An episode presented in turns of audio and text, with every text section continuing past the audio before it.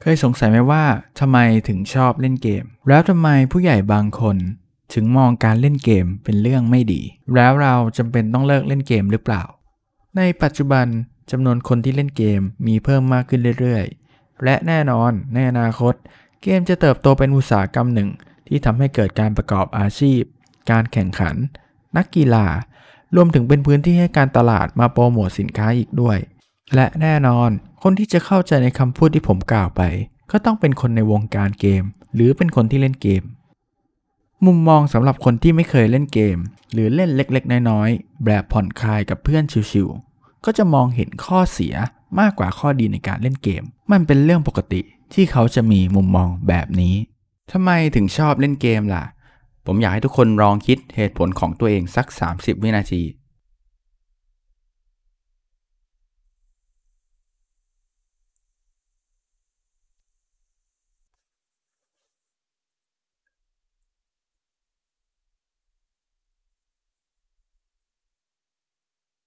คำตอบนั้นมีหลากหลาย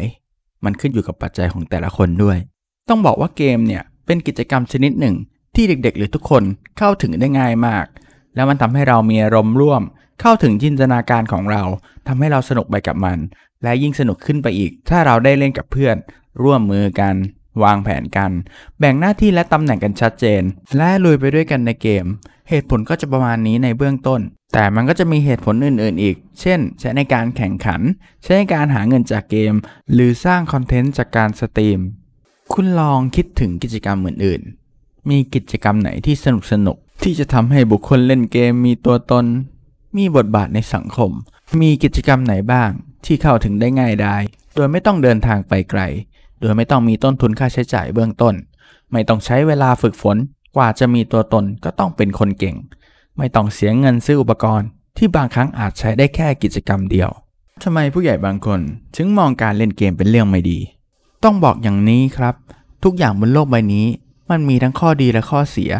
ขึ้นอยู่กับตัวบุคคลว่าจะได้ข้อดีจากมันได้อย่างไงและจะลดข้อเสียของมันได้อย่างไร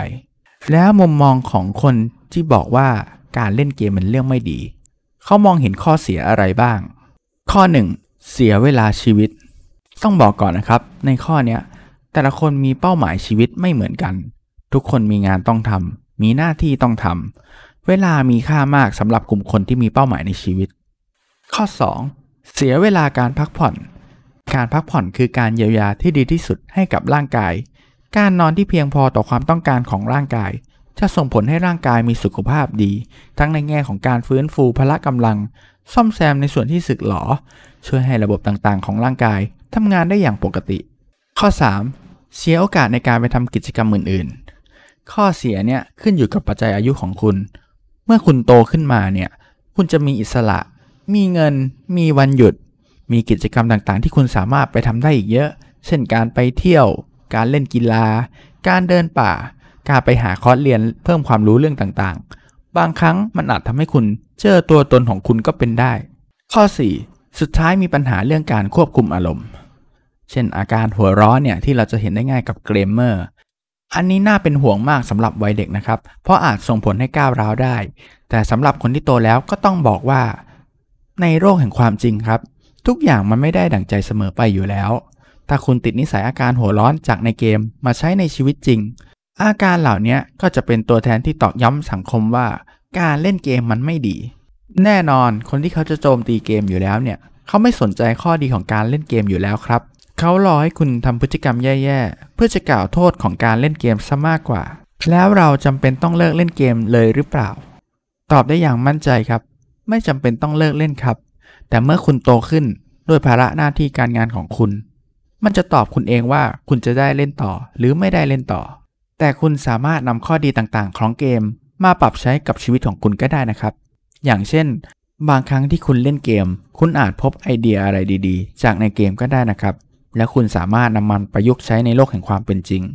หรือบางครั้งก็เป็นสถานที่ให้คุณได้เจอเพื่อนๆได้พูดคุยกับเพื่อนๆได้มีกิจกรรมที่ทำร่วมกันกับเพื่อนๆหรือคุณจะใช้มันเป็นแรงบันดาลใจในการทำงานก็ได้นะครับอย่างเช่น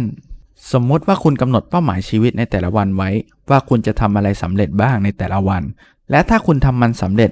คุณอาจจะมอบรางวัลให้ตัวเองเป็นการเล่นเกมสักสองชั่วโมงก็จะเห็นได้ว่าคุณมีแรงผลักดันในการบรรลุเป้าหมายเพื่อได้รับรางวัลที่คุณชื่นชอบคือการได้เล่นเกมก็จบไปแล้วนะครับเรื่องของการเล่นเกมสุดท้ายนี้ผมขอฝากทุกคนว่า